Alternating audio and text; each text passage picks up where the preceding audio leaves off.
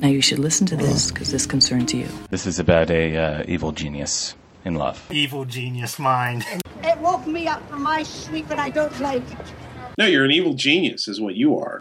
If this works, you're, you're some kind of uh, uh, evil genius. Honest to God.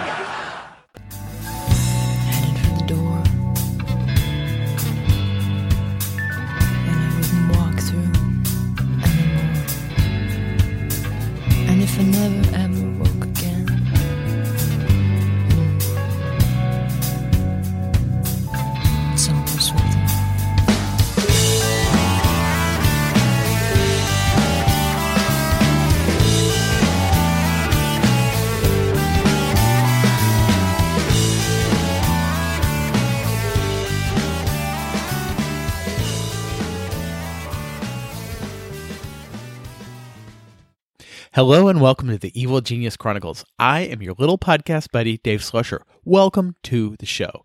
The show is being recorded for February 17th, 2022. Oh, these times are great. First, the business. The show is not kid safe, not work safe, not safe in any context at any time. Be forewarned.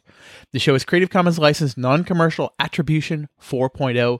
Unported theme music is by the late great band The Gentle Readers. They're at gentlereaders.com. Bandwidth is via Cachefly under the kind auspices of Backbeat Media. I do not speak from a day job employer. I'm not doing that job. Therefore, they got no hold on me. I'm free as a bird, baby. Free as a bird. Let us begin with the song. Last show, I told the story of Lauren Hoffman reaching out to me, and I played one of her songs, a fantastic song, which is still stuck in my head. And uh, she was one of the background singers on the uh, Camper Van Beethoven album, New Roman Times. I'm pretty sure if I remember reading this, uh, I read up on her a little bit, and I think David Lowery was producing her album out this, around the same time. So I think she was in proximity and uh, was a singer on this album. I looked for some track credits to get definitive ones because I wanted to play one she sings on. I'm taking a stab here because I don't I don't have a uh, paperwork guarantee, but I think I hear her voice in this. So we're gonna play. In fact, the title track. I've played a number of songs off this album. You know, in the 16 years since it came out, I don't believe I've ever played this one. I have played. Uh, that Gum You Like is back in style and Civil Disobedience multiple times a piece. But for the first time ever, I believe I'm going to play the title track. This is Camper Van Beethoven from the album New Roman Times with the title track.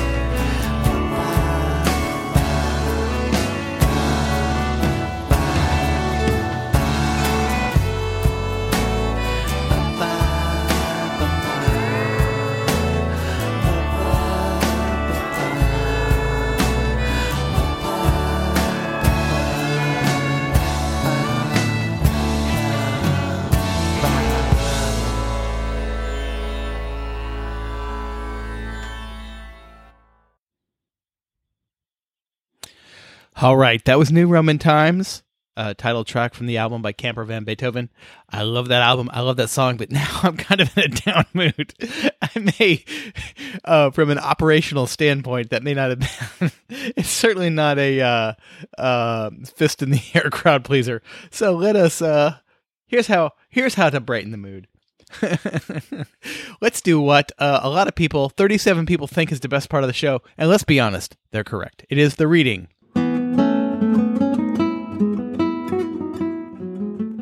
Of the patrons.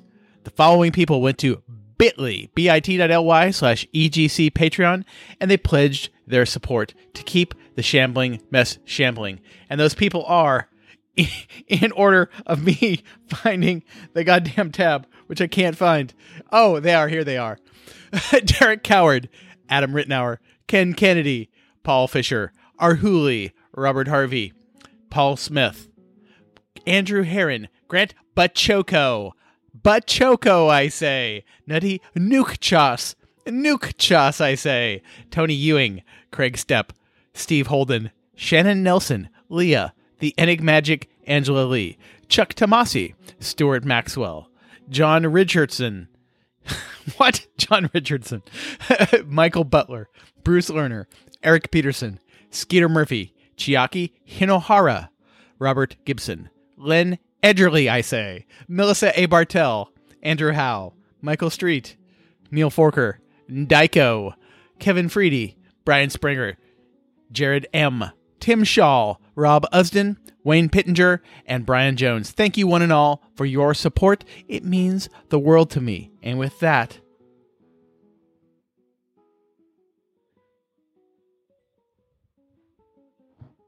let us kill the music.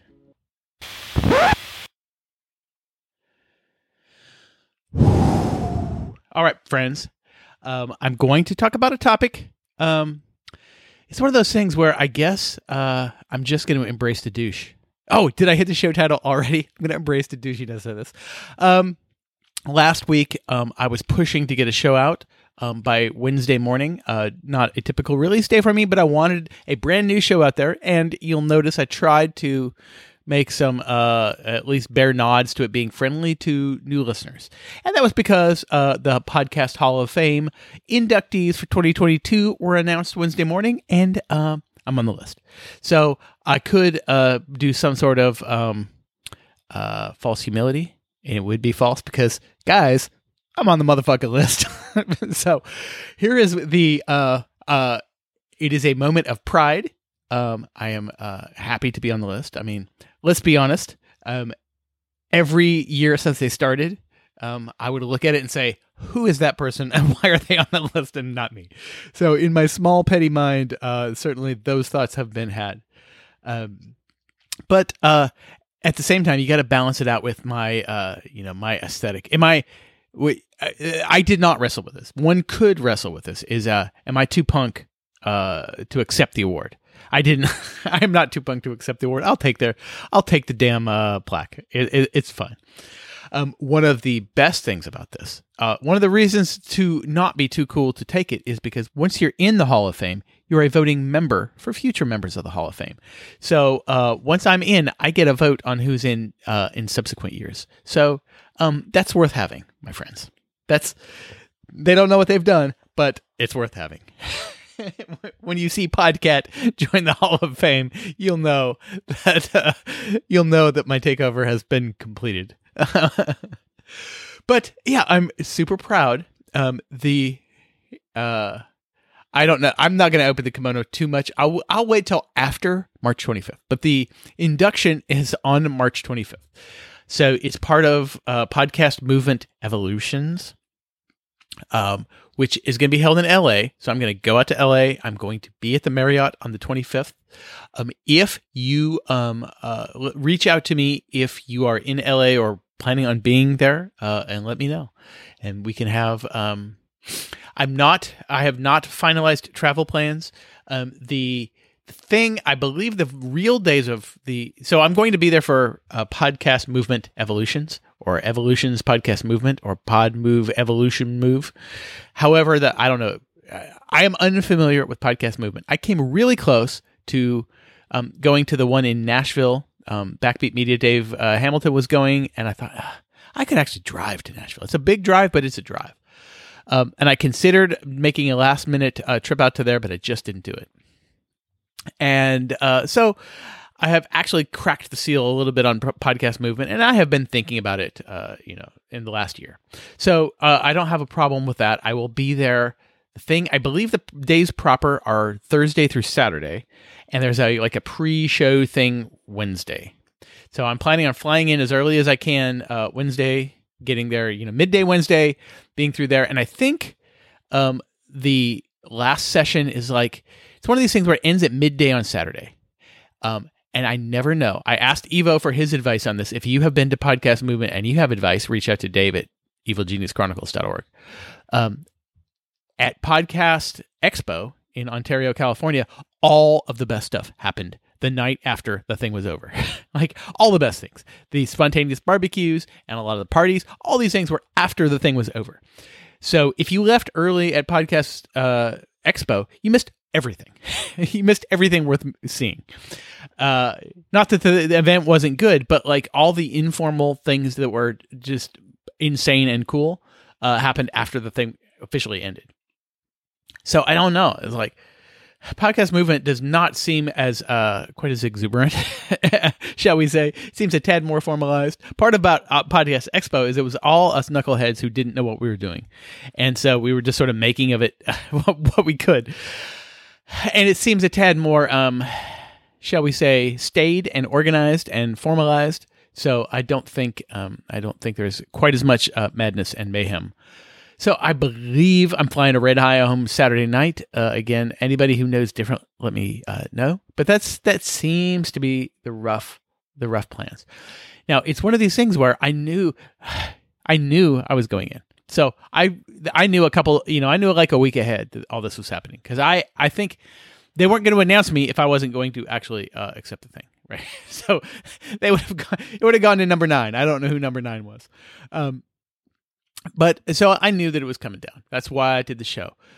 Here's what I I knew it was coming. Here's the prep I didn't do until after the announcement was made. I at some point I looked. Now bear in mind too, I'm also listening to the backlog of Evo Terra's podcast Pontification. My co um, inductee this year, Evo Terra, also on the list. Um, he uh, uh, as I'm listening to these shows from like two and three years ago. He's talking about how you it's not iTunes anymore, it's Apple Podcasts, you need to update all your stuff. At which point I realized, oh, it's not iTunes anymore. so in 2018, he's exhorting everyone about how to do this. I haven't done it, and I realized I didn't even have. I have a little subscription thing that uh, PowerPress, the Blubrry PowerPress thing, does for you. Uh, I didn't even have Apple in that list. Um, uh, one of my former colleagues from WREK pointed out to me I'm not in Spotify. I'm like, oh, I'm not. I I could have swore I, I people asked me to put me in this thing. Wasn't that Spotify? No, it was Stitcher. so because because downloads and saturation isn't it's not not the goal, but it's not the driving force. I mean, it's not I'm not opposed to that. It's just that I don't put any effort into it. And uh, I was like, oh shit, I should probably have the Apple podcast thing in there. I didn't know starting Wednesday morning, I didn't know for sure whether I was or was not in Apple Podcasts. so I was like, uh, okay.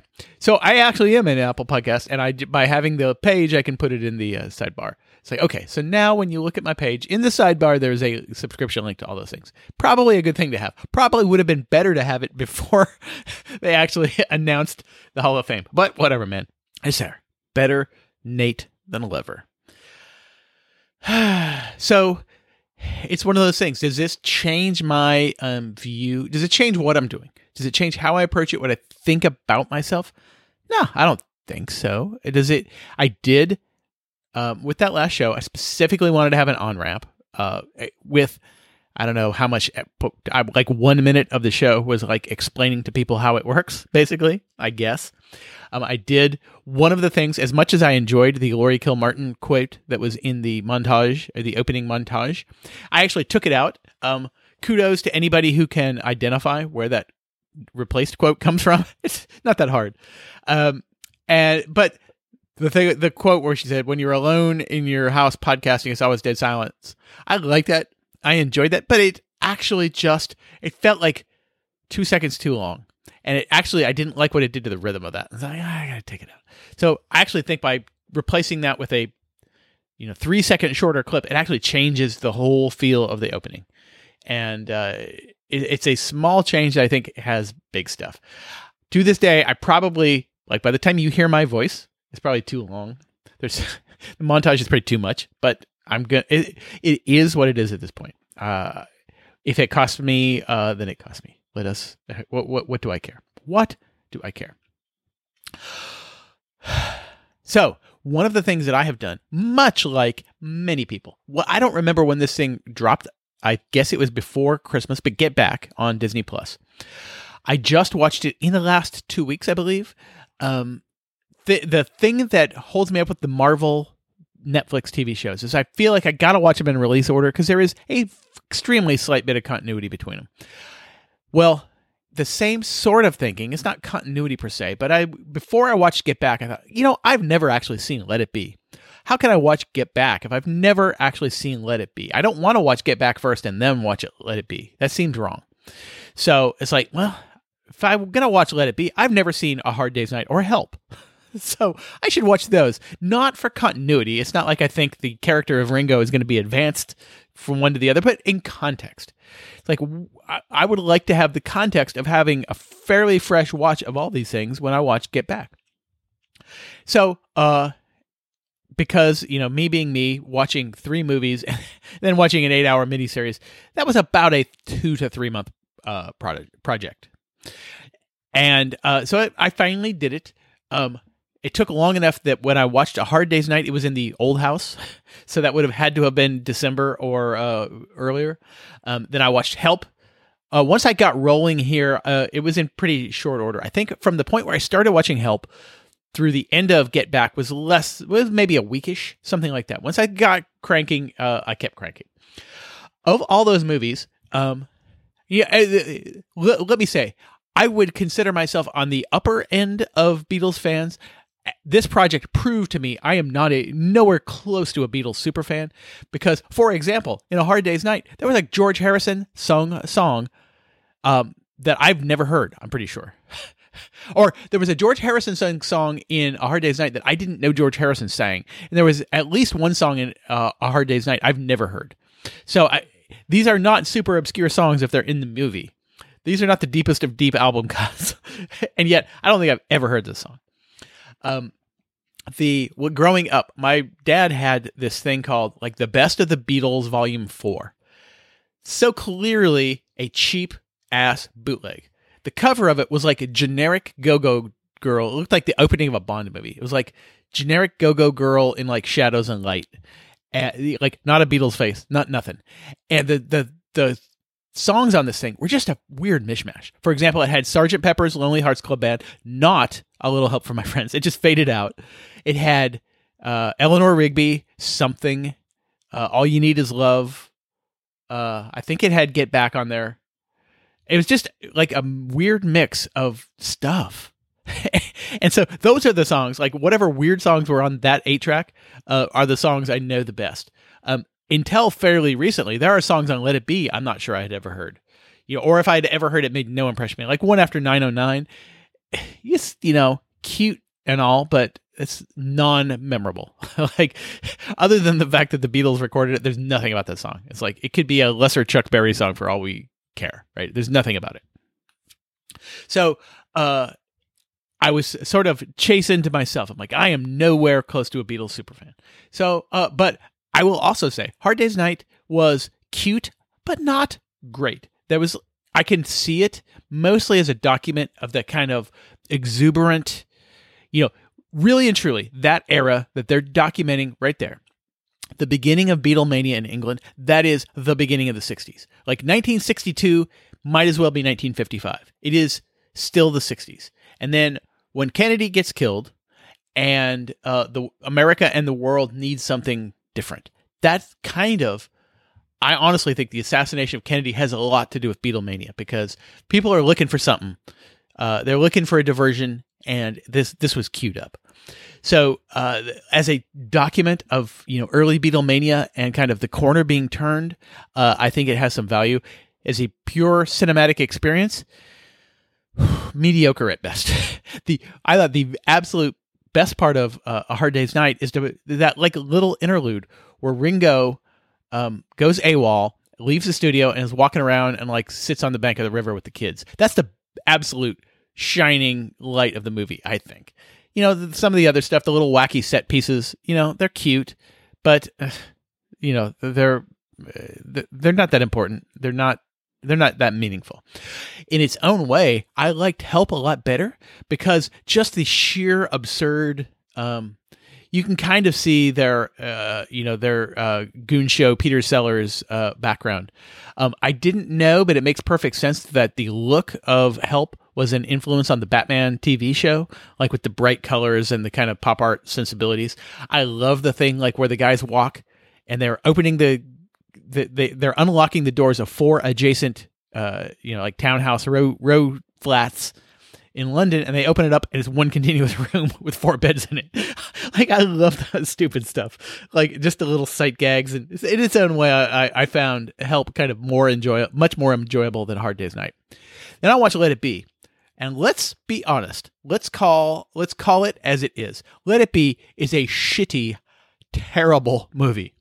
Other than the, the the Get Back basically puts the nail in the coffin of Let It Be because other than the fact that it was a document of that time, there's not a good thing about Let It Be. In fact, Get Back is an indictment of Let It Be because it shows what you can make with the same raw materials. like Let It Be, there's nothing, there's no context. You were watching Let It Be, and you don't. If you didn't know the story, you would know. You have no idea what you're looking at. There's no, no one ever says anything. It's them in the studio with no explanation of why they're in the studio. The whole thing about the concert they're trying to achieve and all this stuff, you can't even really tell what's going on in Let It Be. Why are they in the studio? They don't like being in this big, cold uh, movie studio. Why are they there? I don't know. Why are, you know, why? it's just, it's just awful. And one of the things that uh, Get Back does that Let It Be doesn't is that Michael Lindsay Hogg is barely on screen and let let it be. He, I think there may be like his face may be represented in the concert on the roof, um, but I don't know that he's like in in the things when they're in the studio. I don't know that they um, ever have him in there. And then in the get back footage where you see him kind of talking to the guys, you realize um, that like he of all the things causing stress in the situation, the stupid situation that they have put themselves into voluntarily. No one made them do this. They opted to put themselves in this horrible situation. And uh but like the villain of the piece clearly is Michael Lindsay Hogg. He's such a dipshit. And he's and he's so annoying and aggravating. and from watching Let It Be, you wouldn't know that. That he is this he is the burr under the saddle of these proceedings in in very large part. You know when uh you know when Peter Jackson found that footage of Paul McCartney saying in 50 years they're going to say that Yoko broke up the Beatles because she sat on an amp and it's just ridiculous. You know he was beside himself when he found that footage and he was the second happiest person that he found that footage. More than anything, I would say the biggest factor, not necessarily in the breakup per se, but in their proceedings being awful, is Michael Lindsay Hogg. When he's sitting there and they're sitting around the table and he's making suggestions, you can see this look on the faces of the four guys. Basically, they're they're kind of sometimes they catch each other's eyes, and what they're saying is, how did we fuck this up so badly that we have to listen to this guy's input and pretend like we care? Because his input is stupid. Hey, we're going to have a concert uh, on the banks of the sea in Libya, and we're going to get ferry boats and boat in British audiences from here to there. And I love how the he will one day become a, a big movie producer, and George Harrison looks at him and says, uh, "Who's paying for all this?" That was uh, pretty fantastic. I don't. I believe that the whole George Harrison quitting the band stuff. I believe that's not even in Let It Be, which was an enormous part of the storyline of that month. Right. the just uh like just as a picture of like what it was like in there like the sheer you could see what was amazing is you could see all the beatles in there you could see the my bonnie lies over the ocean beatles you could see the hamburger beatles you could see the lsd beatles and the you know the eleanor rigby and all you need is love beatles and the she loves you yeah yeah yeah beatles it was all there you could see you could see it as a overlay or an underlay of everything that they're doing as they sit down and they play various songs uh, you know, from their repertoire, and they know a lot of songs. They either know or can fake a lot of songs, and they just start playing, and they just play. That to me is the best part of Get Back is them just playing. The drama, the narrative, you know, okay, but just as a picture of these guys who could do so much, and uh, you know, and especially add, when you add Billy Preston to the mix, whew, you know, it really if things had gone differently and there had been, you know, a Beatles album after Let It Be, or after, let's say, Let It Be never existed. Let's say it didn't exist because they put out another different album as the five person Beatles with Billy Preston in the band. And maybe I'm Amazed is on that album, and Give Me Some Truth is on that album, and All Things Must Pass is on that album. That would be a pretty phenomenal album. Um, I'm going to pause right there. So actually, let me go on record as saying Get Back is pretty good. All right. Let me go out on a limb and say Get Back is pretty good. I'm going to pause right there and take a sip of this. Mm, I just brewed this. Oh, how long have I been talking? That long ago. Mm. Oh, that's good stuff. One of the side effects of this is, uh, you know, so th- again, the they say that there was uh, something like 60 or 70 hours of audio footage that had no accompanying video plus 50 hours of video footage um, and that they boiled that down to the eight hour cut of the miniseries we saw you know which was more expansive than the 80 minutes of let it be. Um, there's and even so that eight hours out of you know 110 minutes or 110 hours still a pretty radical summation. There's a lot of room to form whatever you want uh, out of that. So it's possible you could make another eight hour uh, thing using none of that footage uh, and make an entirely opposite story where George Harrison's the bad guy and Yoko Ono is the good guy, and Michael Lindsay Hogg is the good guy. You know, you possible. Um, oh, one of the bits of context before I forget, I should have done this in the other part. Um, the you know that this had to have been a Peter Jackson make good on there is the thing where they show how um, it wasn't just that John had Yoko in the studio. Now he had the in her. Let's be honest, J- Yoko was in the studio a creepy amount. It's okay. It was beautiful when uh you know Linda Eastman and her daughter were in the studio. That was great. But uh or I don't remember if they were married yet. I think that was maybe right before they got married. Um but it that was fun. But you know, a day or two out of that stretch. Like all day every day, that's that's a long time to have anybody's significant other in their workplace. it just is creepy. However, uh the fact that George had random Hare Krishnas uh, as guests in the studio, just sitting there while they played. Uh, you wouldn't have known that from watching Let It Be, right? You you only knew that Yoko was in there. Um, so uh, I thought that that was actually a, a pretty good bit of context. But um, the one of the things this exposed to me is uh, my um, lack of George Harrison solo uh, knowledge. I know some of it, but I like I don't think I've ever listened to All Things Must Pass top to bottom. And I had a passing familiarity with the song. I sort of had forgotten what a good song that is. And you absolutely it's almost as if the you know, he had to leave the Beatles because when he plays All Things Must Pass and uh, Lennon and McCartney look at him and say, uh, I don't think so. And then they go back to one after 909 it's like fuck you guys. Fuck this band. Fuck you guys. I am out of here. And george harrison absolutely was totally right in there. Um i do think that i actually think my favorite moment of the whole thing is when he, he like the casual way in which he quits is so fantastic. When he sets down his guitar and says all right i think i'll be leaving the band now. Uh see you around the clubs It's like, what? and then he just leaves. And then they go to try to talk to him, and he has fucked off to Liverpool. That's fantastic. He's not even in London. So they can't go talk to him. He's gotten he's gotten far enough away that he knows they can't he, they can't chase after him. So uh I, I kind of loved all that stuff. That's actually a pretty good cool way to quit a band. But so I listened to um, not all of All Things Must Pass because it's a long album, but I listened to a good chunk of it. That is a good album. So, um, as you know, there is a reason why people cite it possibly as the the greatest of all uh, post Beatles solo albums. the The problem with the McCartney albums is that there are probably some of the best. Well, I don't know. All Things Must Pass is a pretty phenomenal song, and there are a few phenomenal Lennon songs.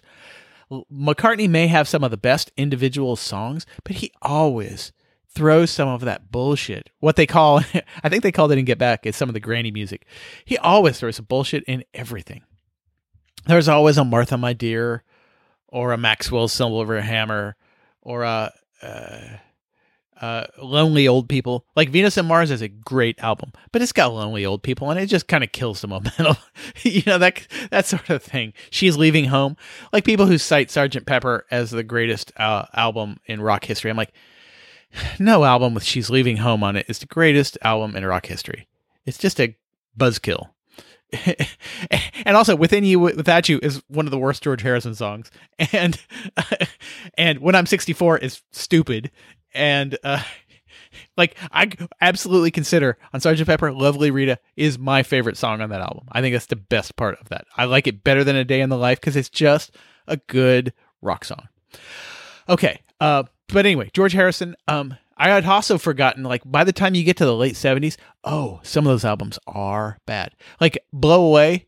Um, I remember that being a good song that I remember from my youth, and I listened to some of the other songs on that album. They are terrible. there are some really terrible songs on there, but All Things Must Pass is a pretty great album, and it I I may agree with the critics. It might be one of the very best, if not the best, uh, Beatles solo album. Although honestly, Photograph is a pretty fantastic. None of the Ringo albums are gonna hold up as an album, but Photograph is a pretty great song. okay. Um, let us move on to uh, let us move on to another other thing.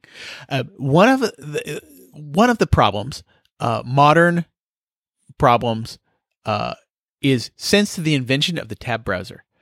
Uh, I've been around long enough. I used Mosaic. I used the first Netscape. I remember I remember when Mosaic uh, also allowed JPEGs. Like up to that point, that you could only use GIFs, and then I remember when they enabled JPEGs, and it was a big deal. It's like you can use a JPEG in a web page now. Woo, fantastic! Um, the uh, so since the um, creation of the tabbed browser, which has been twenty years, something like that, the the jig has been up for me. It's always a mess. More often than not, much like in Grandpa's house, when Grandpa couldn't find a thing, he would go to Harbor Freight and buy another one. And when I had the yard sale for him, I found 17 of the same Harbor Freight uh, socket sets. You know, oh, just over and over in piles, be piles of bags. And, and on a bag, and like every fourth bag would have the same stuff in it, and it, you know, just piled up to the ceiling. My browser tabs are kind of the same. I can't find the tab that does a thing, and it's very low, quick and low cost to open another one. So I just open a tab, and then I realize, oh, I've got seven open tabs to the same thing. I started a little trick last week, which I don't know if it's going to hold. It's I, there's I've only been doing it for a couple days, but it's a new thing. It's much like the organization I'm doing in the physical stuff. It's just the um, it's just a digital uh, analog of that. Can you have a digital analog? This is the digital version of that. Can you have a digital analog? I don't know if you can. Um, but what I started doing is because I can't find. Let's say I know that I'm looking uh, on something in Amazon and I can't find the tab, and I just hunt all over. And I've got like five windows, each of which has 20 tabs in it. There's a hundred tabs across spread across these things. How do I find anything? So what I did was I actually started. I, I took a little card and I jotted down a couple of the big themes for tab windows.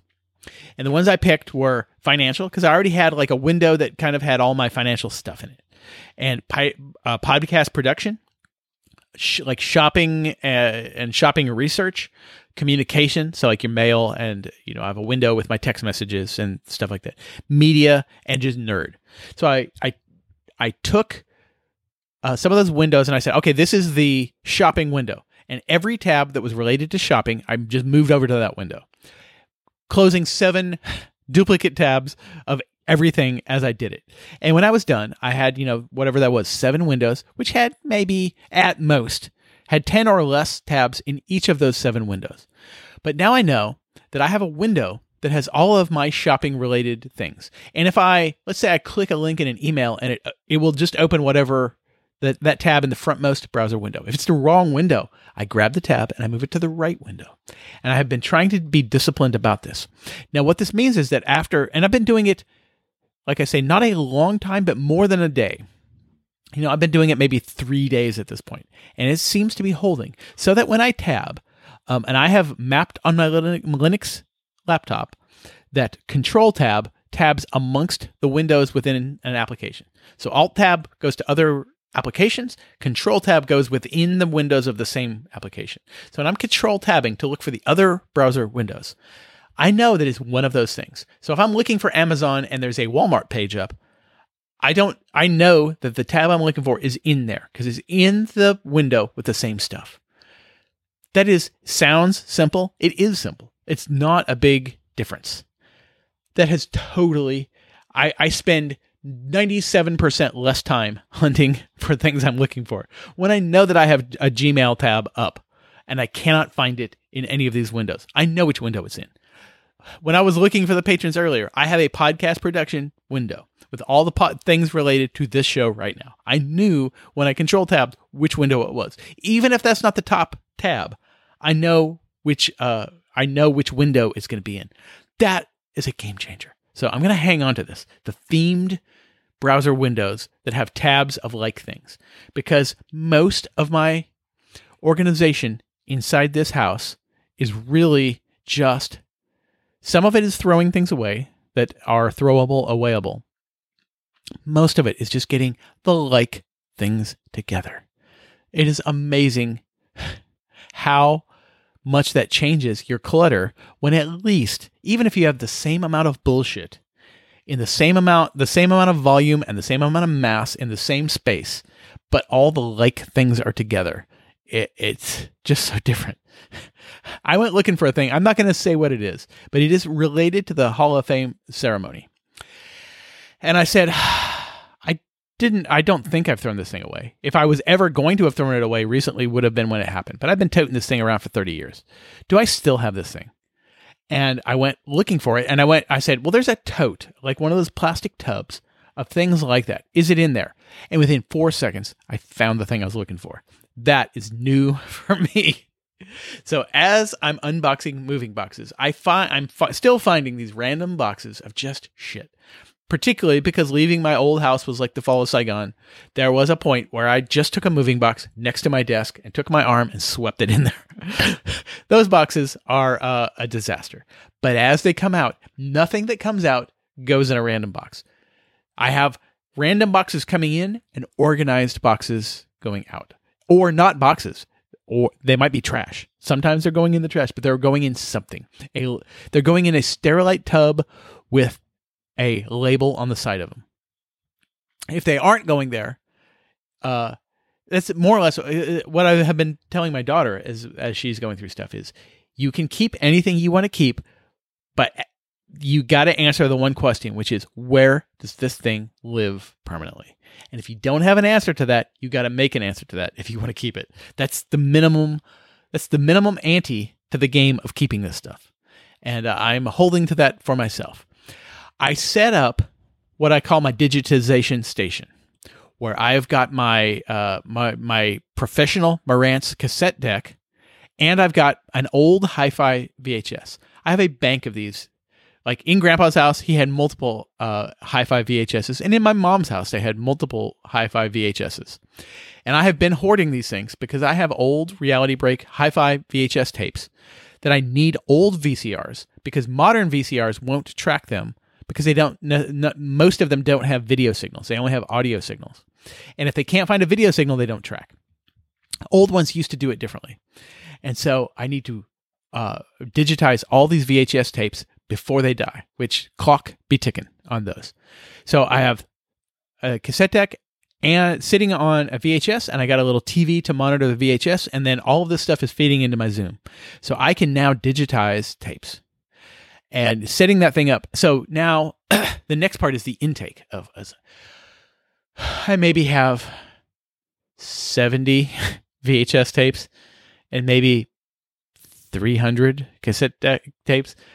That number may be right, but that's the orders of magnitude we're talking about that need to get digitized. So you've got the physical end of that tape and deck. You know, keep the heads clean because there's a lot of old bullshit and flaky oxides on these things. Keep the heads clean. So digitize the things onto the card in the Zoom H2. Put the Zoom H2 in my computer, copy those files to the NAS, and then at some point I've got to edit, I've got to catalog and figure them out. So there's a bulk intake and then a enormous amount of post processing. But at the very least, when the physical stuff is done, things can go away. Whew. And so just getting myself to the point where I'm able to do the physical work has in itself been a, a big um, undertaking. So now I've got a box. I went through multiple boxes of cassette tapes and threw away a bunch of them. Like anything that was just a dub of an album that I can e- that I already have the the CD of or that I could easily get on any streaming service, I just threw the cassette away. I had a bunch of really low quality tapes of a bunch of weird bullshit from high school. All those tapes in the trash. Pre recorded tapes of things that were not like that are just ordinary. You know, um, uh, Genesis's Abacab album. you know, there's a box of that stuff to go to the Goodwill. So I'm not keeping any of that stuff. Um, bootlegs of shows, I'm keeping those.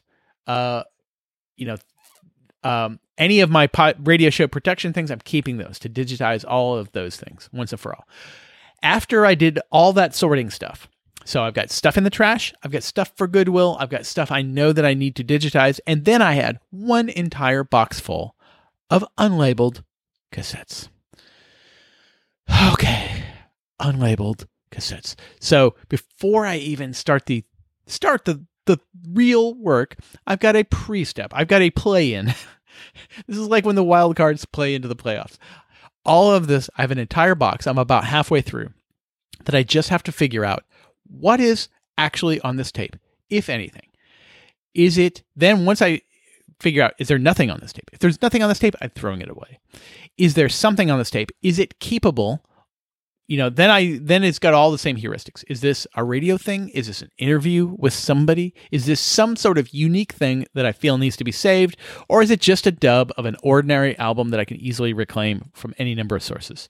If the latter, in the trash it goes. As I go through this step, you know, you know what I'm rooting for. When I put that thing in the cassette deck is please let this be blank. Because every blank tape is one fewer thing that I have to deal with.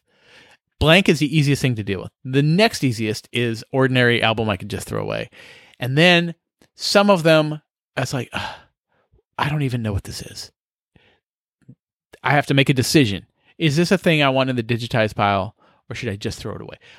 Honestly, the problem with most of this stuff is that if this entire box accidentally fell off the truck and, and I lost it and I never rec- never knew that I had it, it's gone. I would never. I'm not missing anything in here. I would never be. Uh, there's nothing in here that I'm searching for. But now that I know that I have it, I feel obligated to digitize it. If I could just be cold-hearted and say, you know what, this is an interview with somebody. Probably like a lot of the science fiction interviews, an increasing number of those people are dead, right? So no, there are no subsequent interviews with these people. So, you know, this is a finite resource that I have here. Does it matter if I if the world gets it or doesn't get it? There is a thing called FANAC. The f- what is it called? Fan activity. It's uh, Joe Siclari, Ciclieri or Siclari.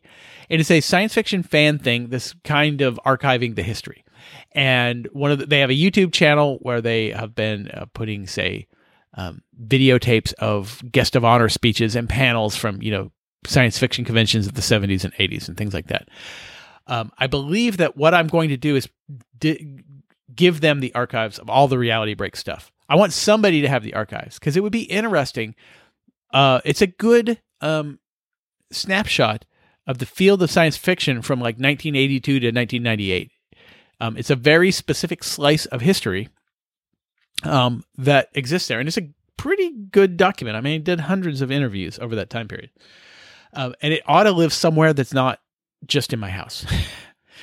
like, I actually think there's enough significance that it ought to be somewhere. But now the question is, where's the home? So, um, if I can have a nice uh, giant digital archive that I can hand somebody, uh, that's a thing. It would be another thing if I handed them um, a giant box of unlabeled tapes and saying, "There is significance here. Uh, you guys, uh, you go sort it out." But that's what I'm doing. In its own way, I don't mind. I don't mind a giant queue of things. Like I sort of enjoy having the stack of well-defined work that's well understood that I can make go from here to there. It's when it's it's when it's wiggly. That's the that's what kills me. It's the wiggliness that kills me. Maybe that's the show title. the wiggliness kills me. That's the part I don't like. A stack of tapes, a stack of 50 tapes that need to be digitized and copied to something else. Okay, set me on it. It takes an hour per tape. I'll do, you know, five to six uh, every day while I work. I'll just occasionally be changing tapes. Fine. Uh, expect that it'll take two work weeks, maybe three. Fine. I'm great with that. It's all the things where I don't know what entails. That's that's where the drag lies, my friends. That's where the drag lies. All right. With that, let us go out into our lives. All right, let us go out into our lives. Thank you, my friends.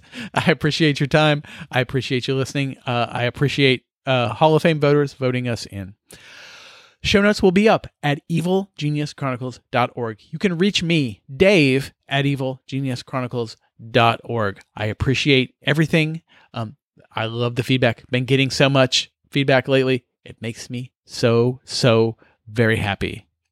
I will catch you again next time. And until then, do not forget that I love you. Goodbye.